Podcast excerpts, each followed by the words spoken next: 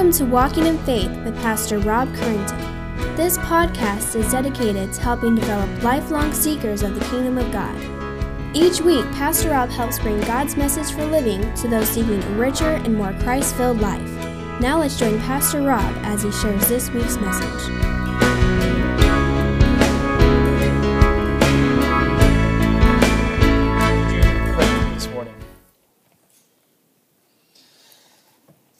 Heavenly Father, we come before you and call upon you this morning because truly all the fullness of wisdom and light is found in you.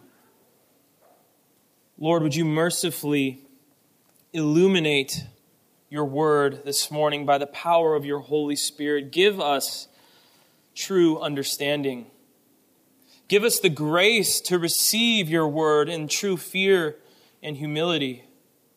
Father, we ask that, that we would be taught this morning by your word to place our trust only in you and to serve and honor only you as we ought, that we may glorify your name in everything that we do and edify one another by our good example, giving to you, Father, the love and obedience which you so deserve.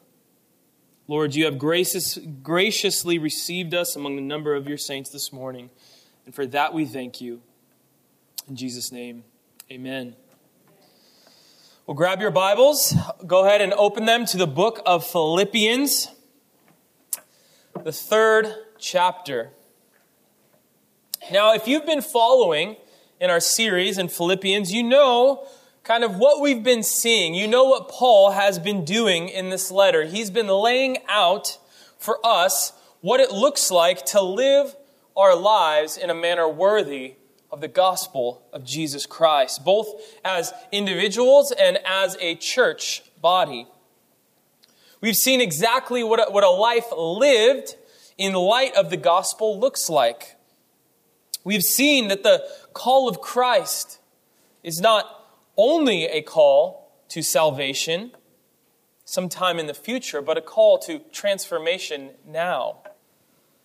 We've seen that the gospel of Jesus Christ doesn't just change our eternal destiny, but it changes the very way we see the world and it changes the way that we live our lives. No one can claim Jesus as their Savior unless they also claim Him as Lord. We've seen that. Paul showed us in Philippians 2 how a life lived in a manner worthy of the gospel of Christ will lead to unity in the church through the means of radical selflessness of its members. And then Paul gave us four examples. He showed us this Christ like, self sacrificial mindset first in Christ Jesus himself, and he exhorted us to have this mindset amongst ourselves.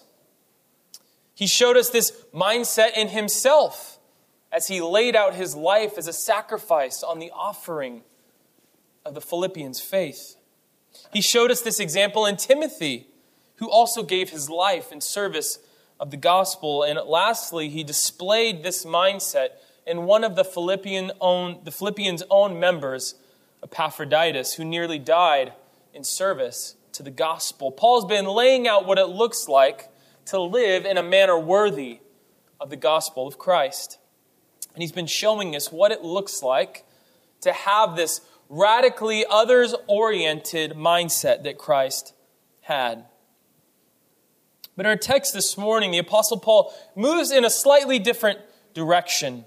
So, so let's look to our text. Let's read it this morning, and then we'll, we'll dig into it more in depth. So grab your Bibles, turn with me to Philippians chapter 3 the third chapter. We're going to start in verse 1, and we're just going to be looking at the first three verses this morning. Look with me at God's inspired and inerrant word. The Apostle Paul writes Finally, my brothers, rejoice in the Lord. To write the same things to you is, is no trouble to me and is safe for you. Look out for the dogs Look out for the evildoers. Look out for those who mutilate the flesh. For we are the circumcision who worship by the Spirit of God and glory in Christ Jesus and put no confidence in the flesh. Now, when I was looking at the text for this week, I must confess, I started out to prepare this sermon. I was planning on preaching 1 through 16. And then as I looked at the text, I thought, I can't do it. I just, I can't do it. I won't have enough time. So I shortened it down to 1 through 12. And then as I looked at the text more in depth, I thought, I can't do it. I won't have enough time. So I shortened it down to 1 through 6. And as I looked at the text, I thought, I can't do it. I won't have enough time. So here we are in verses 1 through 3. I know I need help. I need help. Uh, but but I'm glad to be a part of a fellowship of believers who loves to just dig into God's word in depth.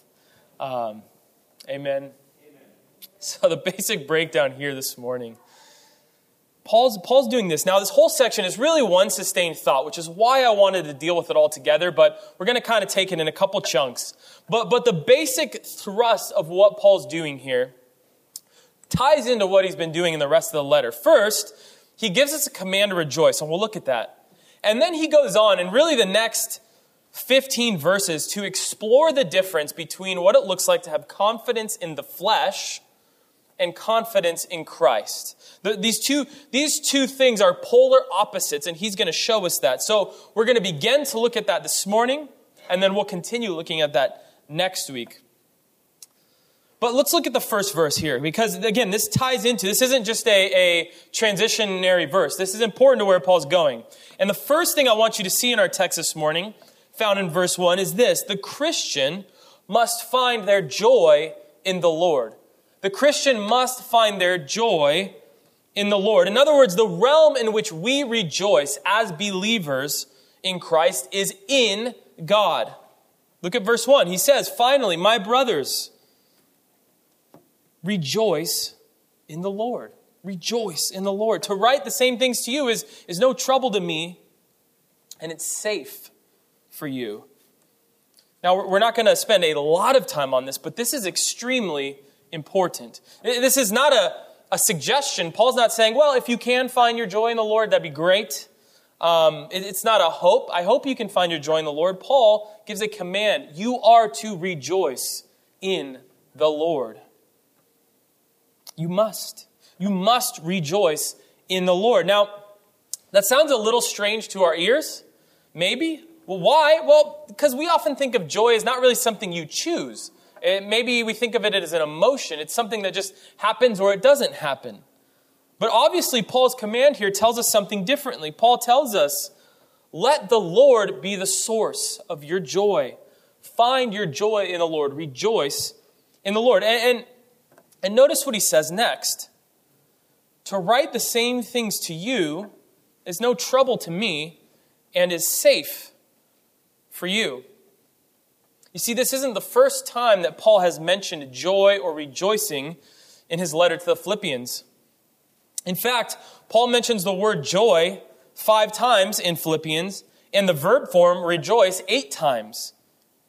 Rejoicing is a key theme in the letter to the Philippians. He keeps going back to it, back to it, back to it, circling back. And we'll really dig into that later in chapter 4, where he says the famous, Rejoice again, I say, rejoice saying even just once is not enough. He's going to keep hitting on this theme.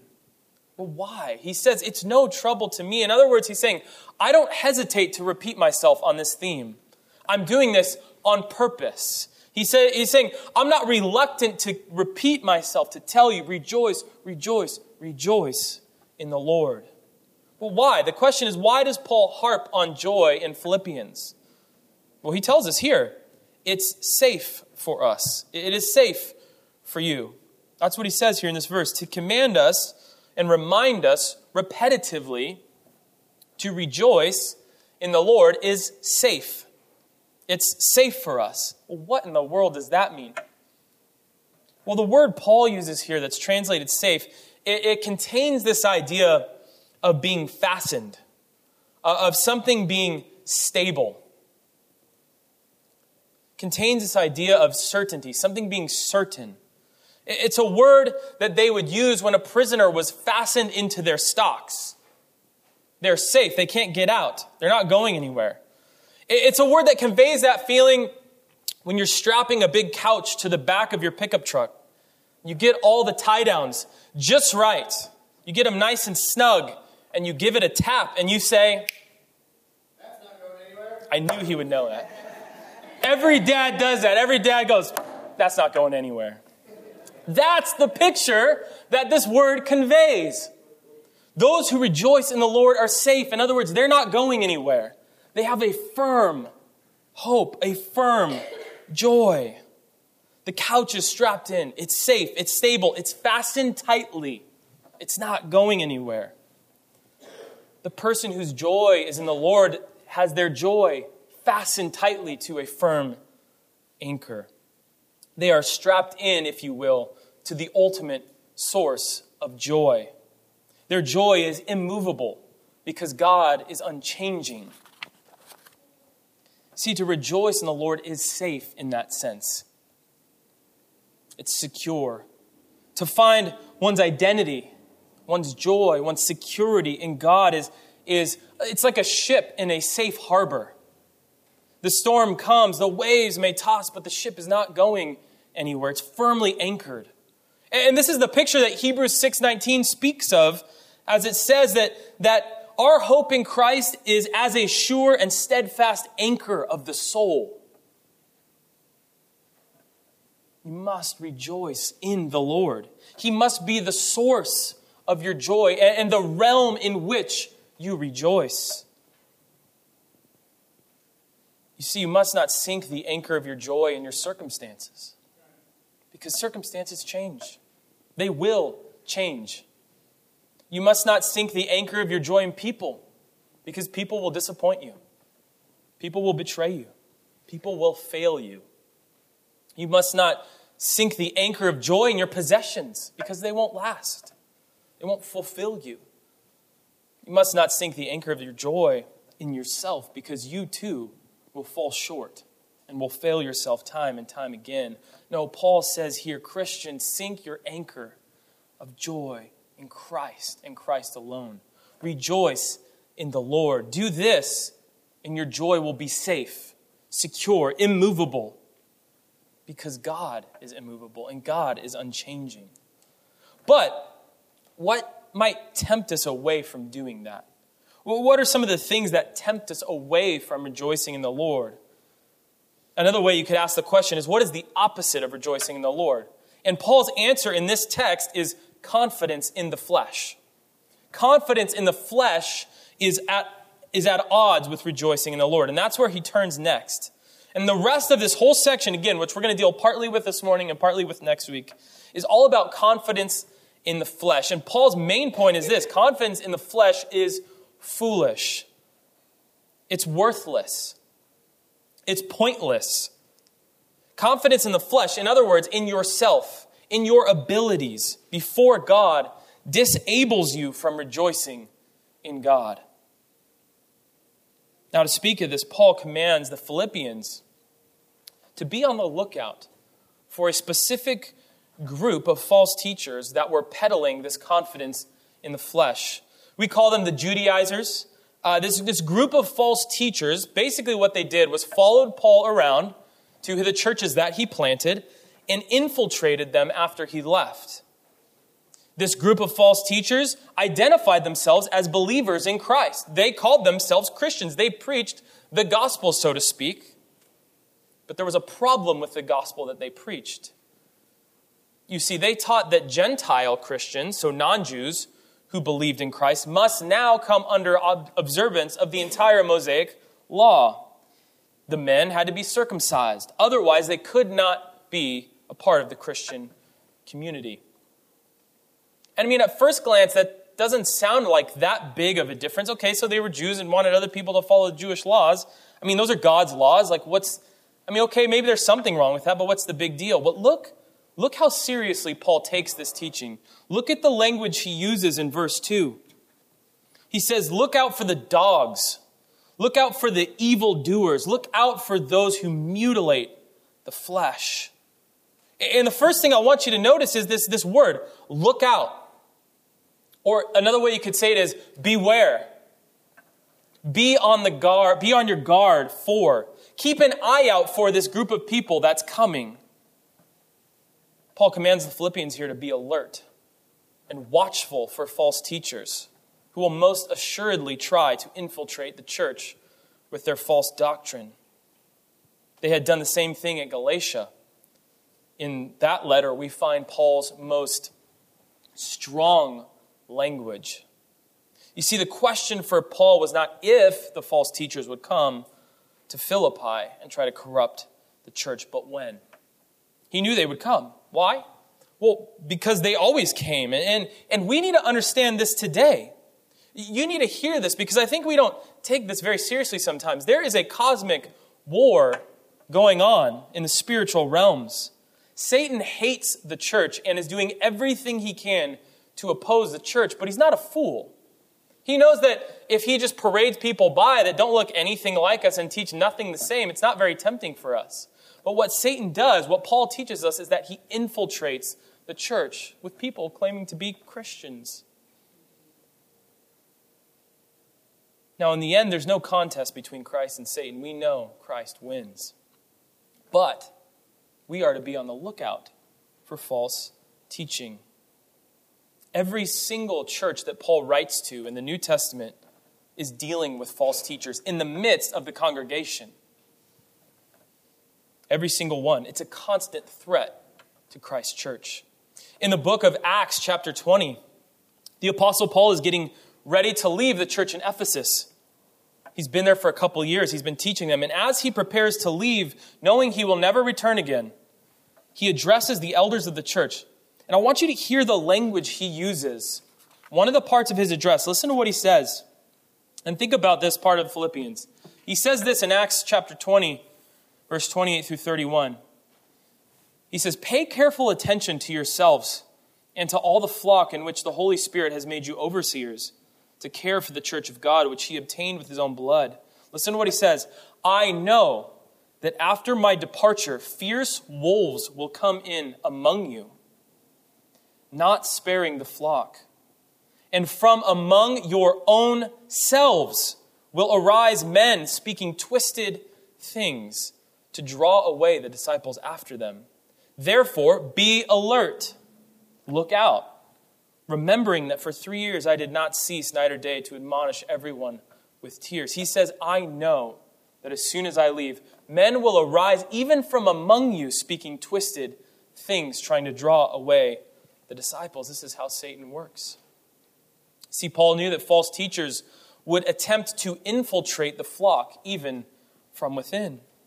And so he exhorted the Ephesian church to be on their guard, to constantly check their teaching back to the Word of God, to constantly examine everything that is taught to the Word of God. You see, Paul was realistic about this threat in the churches that he planted. And we would be foolish to think that we are immune here in the 21st century. There's one other place that I want to show you. He addresses this issue many more times, but in 2 Corinthians 11, he again, just listen to the language that Paul uses when addressing this. 2 Corinthians 11, verse 13, he says this about these teachers that had infiltrated the Corinthian church. Such men are false apostles, deceitful workmen, disguising themselves as apostles of Christ. So these teachers are coming saying, We are apostles of Christ. And look what Paul says, and no wonder. For even Satan disguises himself as an angel of light. So it is no surprise if his servants also disguise themselves as servants of righteousness.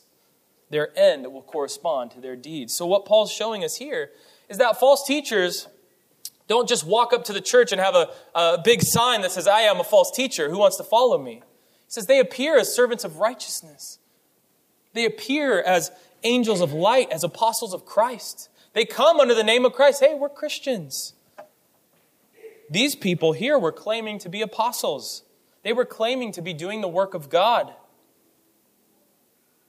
They were claiming to be teaching the teachings of Christ, but they were false. They, Paul says they were servants of Satan, sent to infiltrate the church. They were teaching error and leading people away from Christ. And that is what Paul is worried about here in Philippi. That is why he commands them to be on the lookout for false teaching. Keep your eyes and ears open. And the same is true for us. We need to be on our guard for false teaching. We as a church need to be on our guard for false teaching. Well, what, there's a lot of different ways that this comes about in our day and age, but I wanted to give you one example from my own life.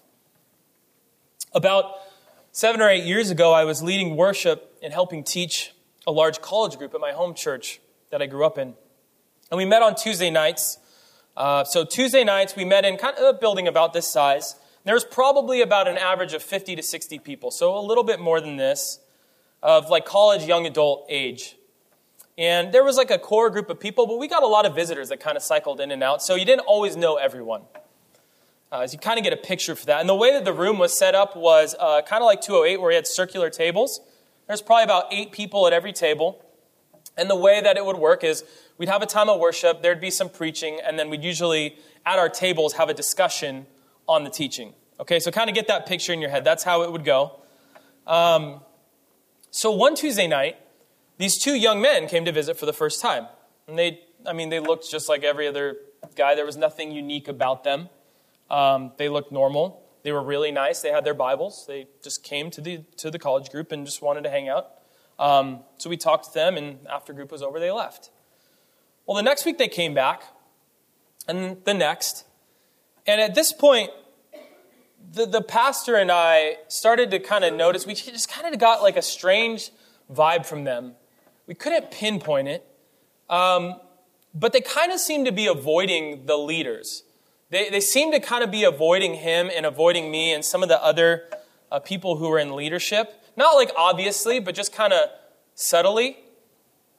And we also noticed that when they would come in, they would sit down. Now, you would think if two friends came to a group like that and they didn't know anyone else, that they would usually sit together, right? I mean, that would make sense. Every time they came, they would split up and sit at different tables. And so we just thought, this is strange.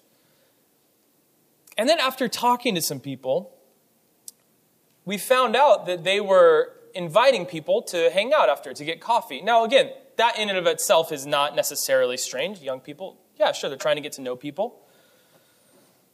But it was kind of just all these little things were starting to, little red flags were popping up.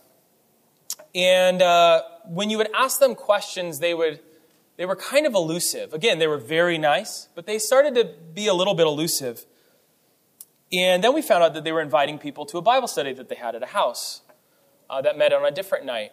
Um, but again, when you ask them questions about it, they wouldn't really answer and go, "Oh, just come and find, just come and find out." You know, that's always a red flag, by the way. And we notice also that the people that they seem to be inviting, again, were none of the leaders. It was always people who were a little bit younger and immature in their faith. And it was starting to look really shady. And so we, we, we knew something was going on, but we, we couldn't pinpoint it. Um, and again, these guys, I, I, want you to know they, they, were, they were claiming the name of Christ. They had their Bibles. oh, we're Christians. We love Jesus. We just have this Bible study we do. Um, and they were inviting people kind of individually. They would get them alone and then invite them.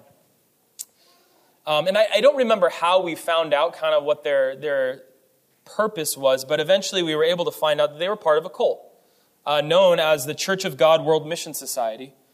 Um, and, and, you know, I don't even go into all of what they teach, but essentially, they teach that a Korean man uh, is like the reincarnation of Jesus and that he is God in the flesh. And there's a woman um, who's the mother of God. And both of these leaders are literally God in the flesh and they worship them. And it's, it's all this crazy stuff. Complete, just false teaching. I mean, it's a, it's a cult, a heretical cult. But they had tried to infiltrate our church. Again, they didn't just walk in saying, hey, we're part of this cult and. Uh, you know, if you like to worship Korean people, then you should come join us, you know. Because then everyone would just go, okay, yeah, bye. No, but they, they were subtle. They crept in slowly. And, and, that's, and that's what false teachers do. They don't just tell you that they're false teachers, you wouldn't be tempted by it. And obviously, we eventually just confronted them. As soon as we found that out, we confronted them and just said, You are not welcome here anymore. We said, You can talk with us, we'll get coffee with you, but you are not to talk to our people or to come back. And I mean, they left nicely, um, and kind of everything was avoided, but it was it was scary.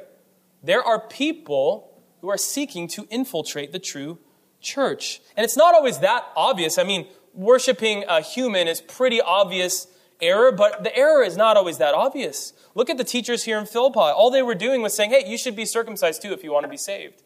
On the surface, that seems a lot less obvious than worshiping a human. But false teachers are constantly trying to deceive every one of us. They, they go to church, they're literally knocking on your door and walking the streets of your neighborhood. They're coming into your house through your radio through your television, wearing nice suits with big, beautiful smiles and encouraging words of health and wealth. That's how they operate.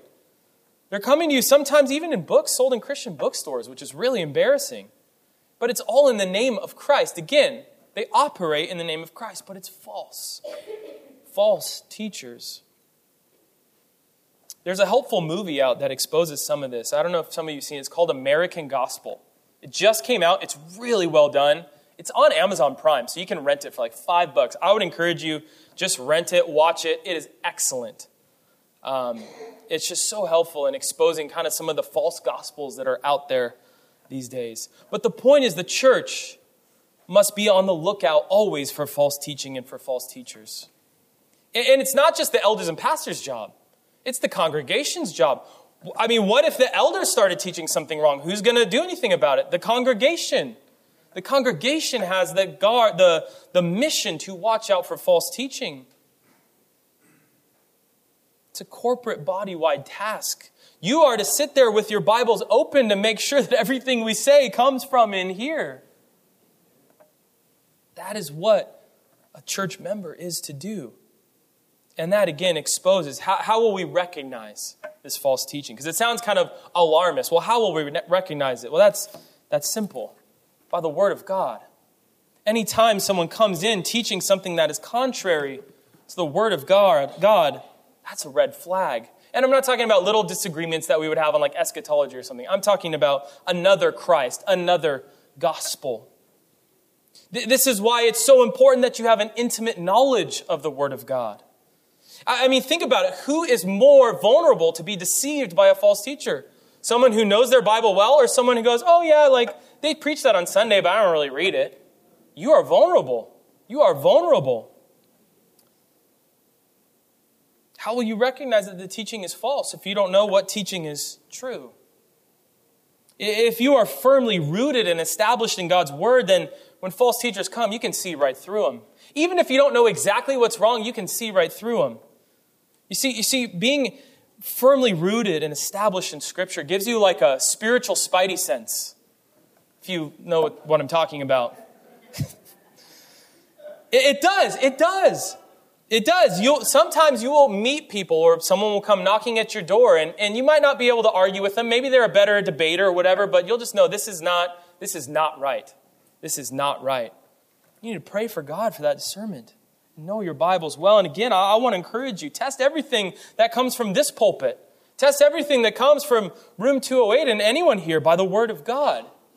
And all your leaders would affirm that. The, the Bereans in Acts 17 compared even what Apostle Paul told them to the scripture.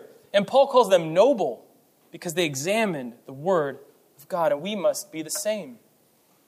We must be on the lookout. Why? The answer is because the gospel is at stake. Look at verse 2. Paul calls these teachers dogs, evildoers mutilators of the flesh. And now in Greek, it has kind of a cool alliteration. So if you wanted to translate that in English, you could do it like uh, mutts, malefactors, and mutilators. It, it, but the point is, it's very, very strong language. This, these are insults. This is offensive language that Paul is using. Now, these teachers were Jewish. And the only difference in their gospel was that they taught that Gentiles needed to be circumcised to be saved. In order to be saved, you had to be circumcised and follow the Mosaic law. That's, that's all they were adding. That's, that's the only thing they added was stuff from Scripture. And Paul levels this offensive language directly at them. He calls these Jews dogs. Essentially, that's like the worst insult you could give a Jew because the Jews called the Gentiles dogs. He's essentially saying, You're not really Jewish. You're like a Gentile dog. That is offensive. He's calling them scum. They're impure, which is ironic because they're the ones that are teaching adherence to the Mosaic law. Paul says, You're worse than Gentiles. This is offensive. Paul calls them evildoers, workers of evil, workers of sin. They are literally sowing evil among God's people. These teachers who were claiming to teach the law of God were literally working evil amongst God's people. Paul calls them mutilators, or, or literally in Greek, it's just the mutilation, which is a great band name, by the way. But this is the most radical insult. Paul, a through and through Jewish man, says that to teach circumcision is akin to pagan flesh mutilation. Th- these Judaizers were teaching God's law. They were just simply making Gentiles adhere to the Old Testament ceremonies. And Paul says, You are ungodly pagan flesh mutilators. There, there is nothing more offensive to a first century Jew than insulting circumcision. Circumcision was, was the mark of Judaism. It, it was so important to Jewish culture. Now, now listen to this. Circumcision was so important to Jewish culture that in the first century, when the Greeks ruled, ruled over the Jews, so right before the time of Jesus, one of the Greek rulers had outlawed circumcision and said, if you circumcise your son, you are, will be executed, and your son will be executed as well. Jewish mothers would go out into the streets, circumcise their babies, and then be executed with their kids. They would willingly do it because that is how high they held circumcision. Paul says, Now you teach circumcision, you are mutilators of the flesh. You are worse than Gentile dogs. This is, this is insane. Paul says they're working evil. Why? Because Paul says you do not add anything to the work of Christ. Paul says if you add anything to the work of Christ, you are a false teacher.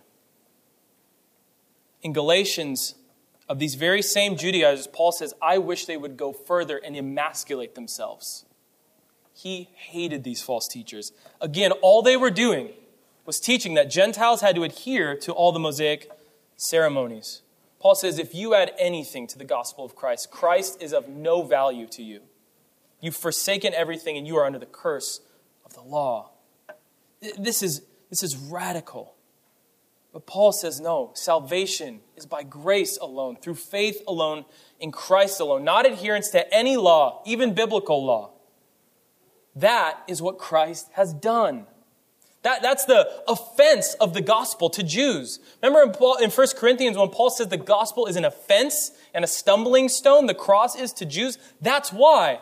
Because it takes everything that they held dear and says, we don't need that anymore. It's all about Christ.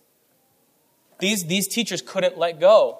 They wanted both. They wanted Christ. They were claiming Christ.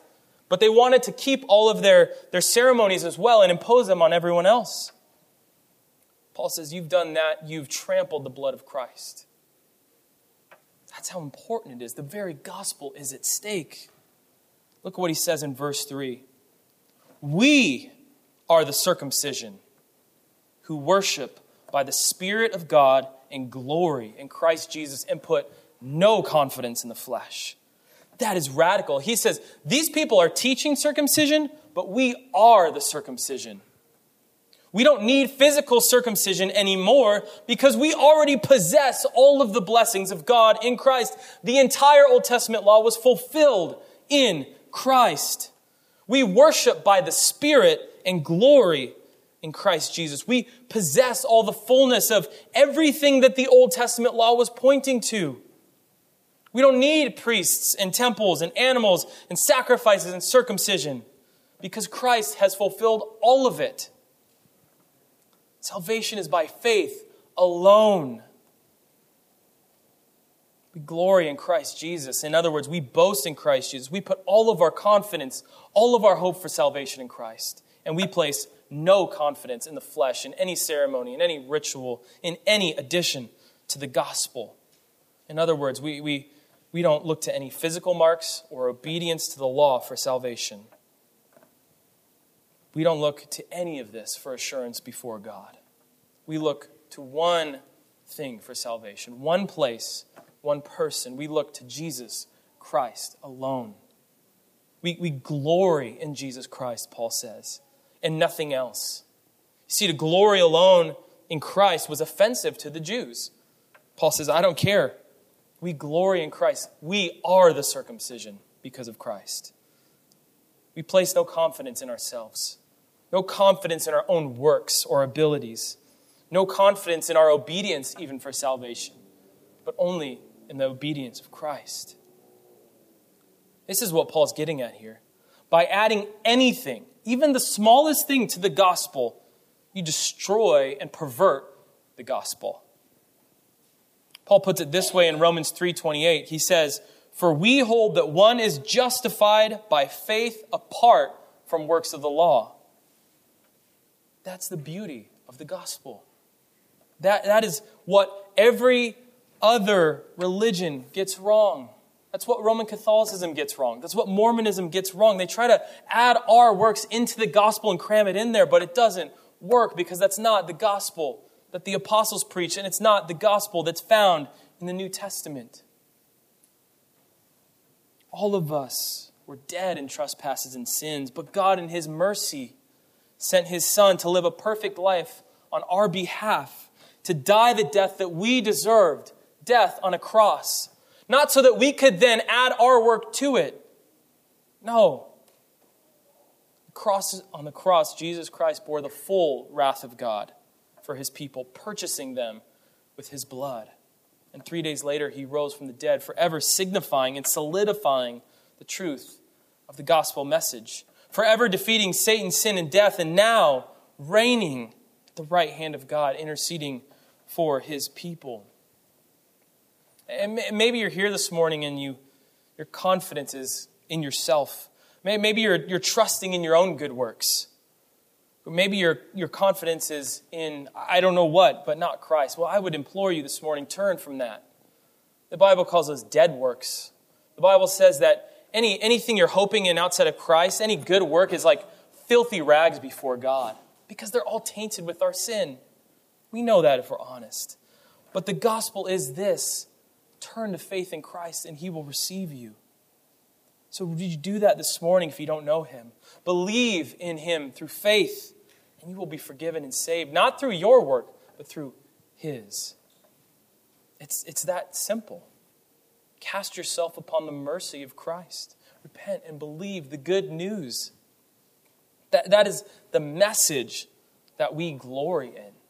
That is the spirit by which we worship, we glory in Christ Jesus and put no confidence in our flesh. We don't add anything to the work of Christ. Not our own work, not someone else's work, no ceremonies, nothing. Brothers and sisters, salvation has come to us by grace alone, through faith alone, in Christ alone. So this morning, would you glory in Christ with me? Rejoice in the Lord with me. And beware and be on the lookout lest anyone comes trying to steal our joy in the Lord by adding to the gospel. For we are the circumcision who worship by the Spirit of God and glory in Christ Jesus and put no confidence in the flesh, in our works, in anything but Christ. Let's pray. Heavenly Father, you are so good. Sometimes, even, even preaching the gospel, I'm thinking in my own head, can it really be that good? Can God be that merciful? And I quickly answer myself with yes. You are so good to us, Father, that even while we were enemies, you pursued us with your grace. Father, I pray that in our hearts, in any area of us, areas of our life where we are not putting our confidence in you, would you expose that? Father, expose that and give us the faith to put our full confidence in Christ. Give us the, the eyes to see how worthless our work really is before your throne outside of Christ. Father, we thank you for the work of Christ. We thank you for your mercy, and for your grace. Father, we worship you this morning in the name of Jesus, who purchased our salvation. Amen. We hope you have enjoyed this week's Walking in Faith podcast. We encourage you to share this podcast with others in order to help spread God's message to all those in need. If you have any questions or comments, we would love to hear from you. Email us at walkinginfaith at orangevilla.org. You can help us spread this podcast by writing a review at iTunes, and don't forget to visit us online at orangevilla.org. There you will find more information about our ministry, as well as share your thoughts, submit prayer requests, and find out how you can help others to grow in God's love. Until next week, may God bless you in everything you do.